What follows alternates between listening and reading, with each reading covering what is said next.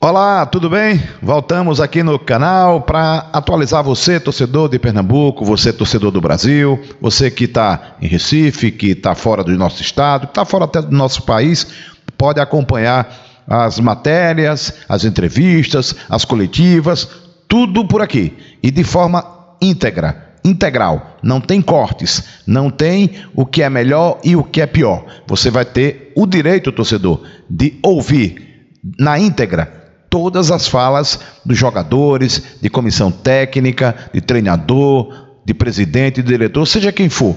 Além, claro, de entrevistas exclusivas que farei durante todo esse período, né? a partir de agora, com esse nosso espaço que está sendo iniciado e é voltado completamente para o torcedor que gosta de futebol, o apaixonado por esse esporte tão maravilhoso que é realmente o futebol. E vamos agora, é, nessa parte, ouvir o técnico Roberto Fernandes o treinador que está em uma situação muito complicada, né, diante de um, um time que não consegue reagir dentro da Série C, apesar das contratações, apesar de toda a reformulação, de todo o empenho do treinador, mas o time não dá uma resposta, ou não deu até agora, uma resposta satisfatória em campo e segue muito firme, infelizmente, para disputar uma Série D na próxima temporada. O técnico não entrega, ele continua acreditando que tem ainda chance. É bom lembrar para o torcedor que o Santa Cruz ainda tem oito jogos, quatro dentro de casa e quatro fora. Para escapar do rebaixamento, tem que, no mínimo, vencer seis partidas. Convenhamos, não será uma tarefa muito fácil, muito pelo contrário. E no jogo último contra a equipe do Manaus, o desespero foi tão grande que o técnico abriu mão de volantes, até de meia. Entrou com um volante apenas e daí para frente só atacantes. E ele começa a coletiva explicando exatamente o porquê dessa opção. Porque tantos atacantes. É o desespero que já bateu literalmente a porta, Roberto Fernandes. A necessidade faz a hora, né? A necessidade faz a hora, não é Santa Cruz não foi o primeiro clube a jogar com um volante e tampouco foi por conta de um volante que sofremos o primeiro gol. Né?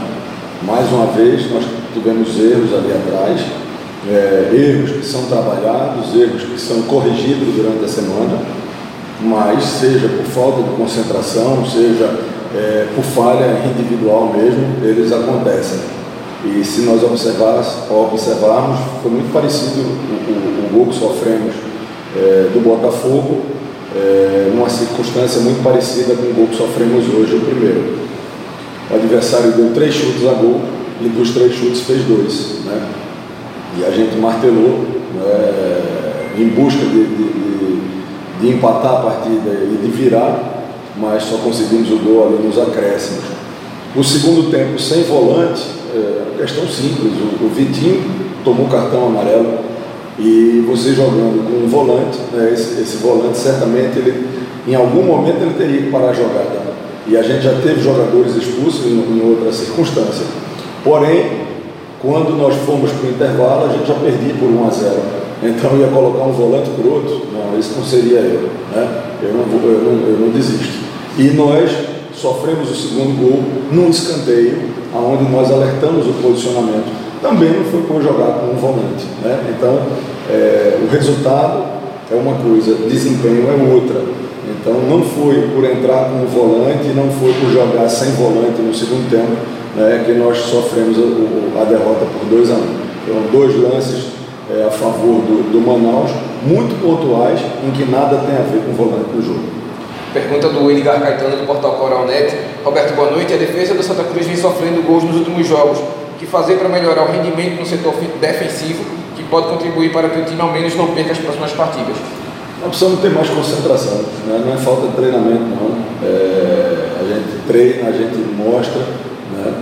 às vezes o torcedor não sabe disso, mas depois de cada jogo nós fazemos análise do jogo com o elenco, através de vídeo, mostramos aonde erramos, mostramos aonde acertamos, mostramos aquilo que precisa ser melhorado e durante a semana nós trabalhamos em cima disso aí.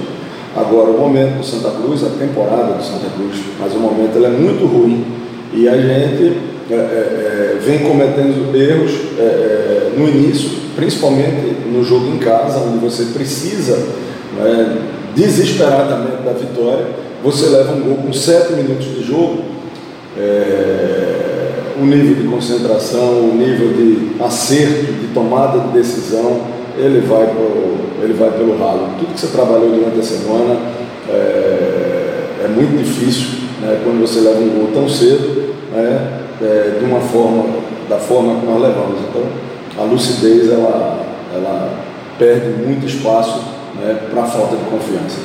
Pergunta do Gilson Fernandes, da Rádio Guarani. Uh, Roberto, boa noite. Gostaria que você avaliasse as estreias dos atacantes Bruno Moraes e Lele. Foi o que você esperava deles? Eu acho que ambos vão ajudar muito o Santa Cruz e qualquer coisa além do que ambos apresentaram seria algo anormal do futebol. É, todos dois vinham, vinham de um período sem treinamento. Né? O Bruno, é, quase três meses é, sem treinamento. Essa coisa que estou treinando é, na academia, a parte, para com isso, isso é outra vibe, né? é outra história. E o Lele também, né? desde a final lá do, da A2, ele estava no, no, Brasil, mas por ter problemas lá no Brasil, ele chegou a fazer três treinamentos só. Então é outro que estava praticamente há dois meses é, de inatividade. Então isso pesa pra caramba, mas aquilo que eles apresentaram hoje, eu acho que vai, sem dúvida alguma, ter evolução e ajudar o Santa Cruz nessa luta incansável que nós estamos. Pergunta do Rico Viana, da Rádio Nova Brasil. Boa noite, Roberto. As várias rodadas, há várias rodadas, Santa Cruz segue sem vencer no seu comando. O senhor é um experiente de rodagem de futebol, o que explica um rendimento tão abaixo em um dos maiores clubes da competição. Cara, é, é até difícil para explicar, né? Bom, primeiro, em relação à explicação, isso vai para todos. Eu estou aqui, ó, dando minha cara, certo? Eu não estou escondido, não. Então, o que eu venho falar aqui não é desculpa de porcaria nenhuma, tá? Agora, tem coisa, bicho, que chega um momento que você não tem muito o que falar, não. É fechar, é, é, é se resignar e trabalhar, né? Eu estou aqui dando a cara para bater. Aí tudo que eu falo numa fase como essa, né, aos olhos de quem está afim de enxergar um negócio só de forma equivocada, é, vai dizer que eu estou aqui dando desculpa, etc. Estou dando desculpa de nada, não. Eu nunca vivi isso na minha vida. Nunca vivi isso na minha vida. Eu, é, semana passada, eu estava trocando ideias com o Givanildo e disse, Giva, você já viveu isso na vida? E Giva disse, eu fiquei nove jogos sem ganhar no Pai Sandu. Né? Entreguei o cargo, a diretoria não aceitou, seguimos o trabalho de repente a chave virou e vencemos e tivemos uma sequência de vitória. É, eu nunca passei por isso na minha vida, eu nunca passei por isso, nem nos times é, aonde a gente não teve sucesso, não atingimos o objetivo, né? porque só quem não erra é quem não faz, né? quem, quem, quem, quem não é um fazejador aí é, é, é muito fácil. Né? Mas nem nos trabalhos que nós não tivemos sucesso, eu vivi um, um, um calvário como esse. Então tem coisa que, que, realmente não tem explicação. Agora quem me conhece só um pouquinho, não muito não, só um pouco. Aqui dentro corre veia e veia de vencedor. Não tem vencedor que não perca e não tem perdedor que não ganhe. Né? Então aqui é um vencedor que está num momento terrível de derrota. Né? Mas a veia que corre aqui dentro é a mesma. Então a luta aqui não vai parar não. Enquanto tivermos pontos a ser disputados e chance matemática, nós vamos lutar. Até o dia que alguém entender né, de, que, de que eu não tenho mais nada para contribuir, e isso aí faz parte dentro do futebol. Né? É, eu tenho certeza que a vida vai seguir.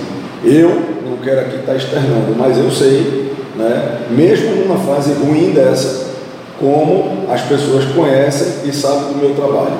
Aí eu não quero aqui estar falando né, o porquê, mas para bom entendedor, né, poucas palavras já, já são suficientes. Então, bicho, vamos reapresentar é, da minha forma, indignado, né, frustrado, um sentimento de revolta tremendo, certo? Mas, sobretudo, sem desistir. Né? Desistir e render-se não é, não é para mim não, certo? Se, se tiver que acontecer o pior, é, eu espero né, que a gente lute e eu, e eu espero né, que realmente todos que estão nesse processo tenham pelo menos né, o sangue que corre na minha veia. Né? Porque aí eu tenho certeza de que a, a, a, os jogos eles seriam vendidos muito mais caros. Para a gente fechar, perguntas do Fernando Castro, do Diário de Pernambuco, e do Fábio Mendes, da TV Tribuna, elas se completam. Uh, Roberto, depois de já ter tentado de tudo para fazer o time ter titular, ter resultado, com que ânimo você chegará para mais uma representação e o que ainda te faz ter esperança da recuperação? Cara, eu sou um cara otimista e persistente. Né? Então, a, a, a, temporada do Santa é muito ruim. Né? Nós estamos é, iniciando o, o, oitavo mês é, do ano e vejo o número de jogadores que passaram, o número de treinadores que passaram é, e, e, as coisas não modificam. Né? É, é, é, muito, é surreal. E um detalhe importante, né? a diretoria não tem medido esforço. Né? Eu tenho certeza que o sacrifício que foi feito pela diretoria, por exemplo, para a vinda do Bruno Moraes, eu não sei se outra equipe da, da Série C faria. Né? A exceção de duas equipes da outra chave que têm investimentos é, acima da média da, da, da, divisão. Então, cara, está todo mundo aqui tentando fazer o melhor né? e as coisas simplesmente não, não, não fluem, não acontecem. É uma coisa surreal. Volto a dizer, eu nunca vivi isso na minha vida.